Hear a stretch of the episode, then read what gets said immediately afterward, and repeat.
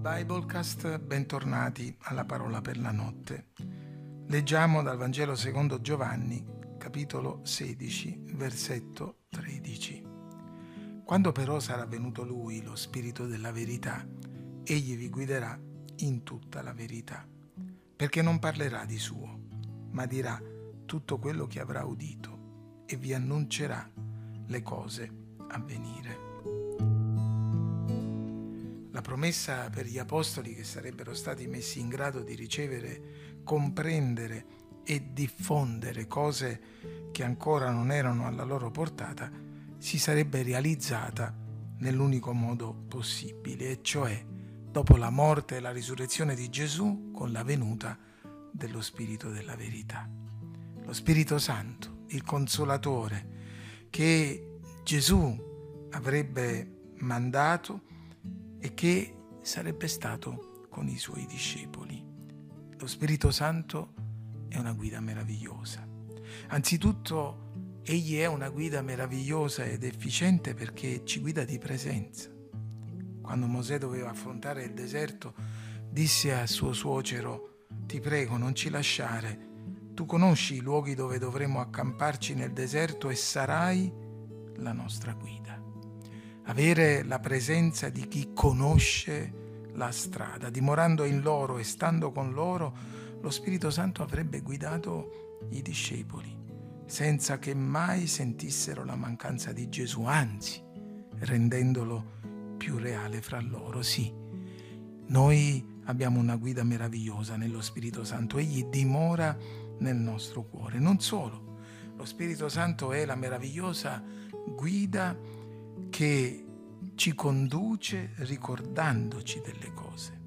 Il Consolatore, lo Spirito Santo che il Padre manderà nel mio nome, vi insegnerà ogni cosa e vi ricorderà tutto quello che vi ho detto. Sì, sorelle, fratelli, amici, lo Spirito Santo ci guida ricordandoci la parola di Dio, quella parola che noi leggiamo, meditiamo, che abbiamo ascoltato. Egli aiuta la nostra mente, il nostro cuore a ricordarla, elaborarla, viverla e a goderne in ogni momento. Ma non solo. Gesù dice quando sarà venuto Lui, lo Spirito della verità, egli vi guiderà in tutta la verità e vi annuncerà le cose a venire.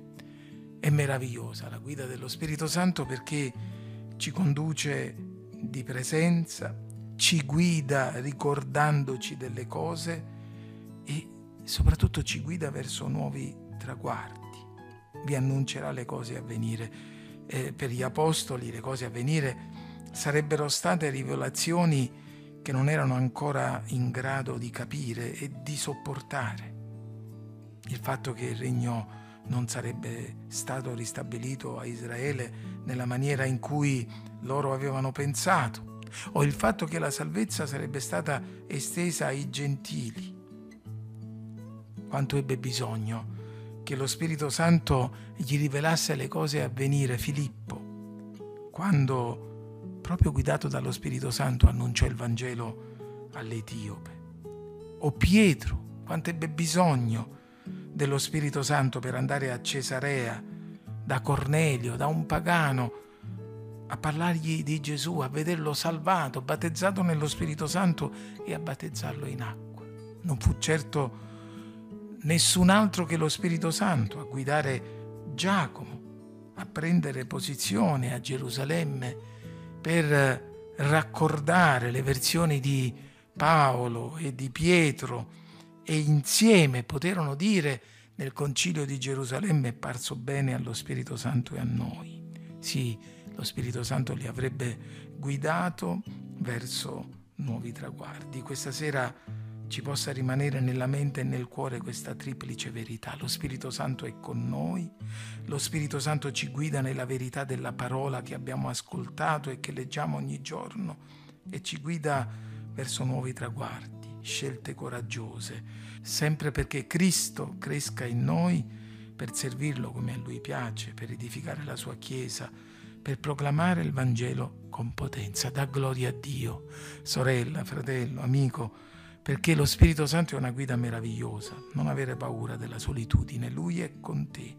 Non avere paura di dimenticare o di non capire le scritture, Lui ti guiderà nella verità. Non avere paura dell'ignoto, perché lo Spirito Santo sa quello che accadrà e ti guiderà passo dopo passo.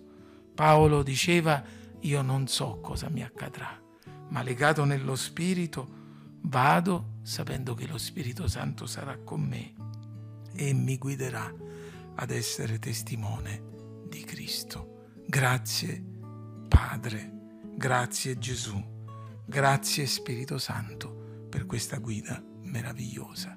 Dio ci benedica. Buonanotte a tutti.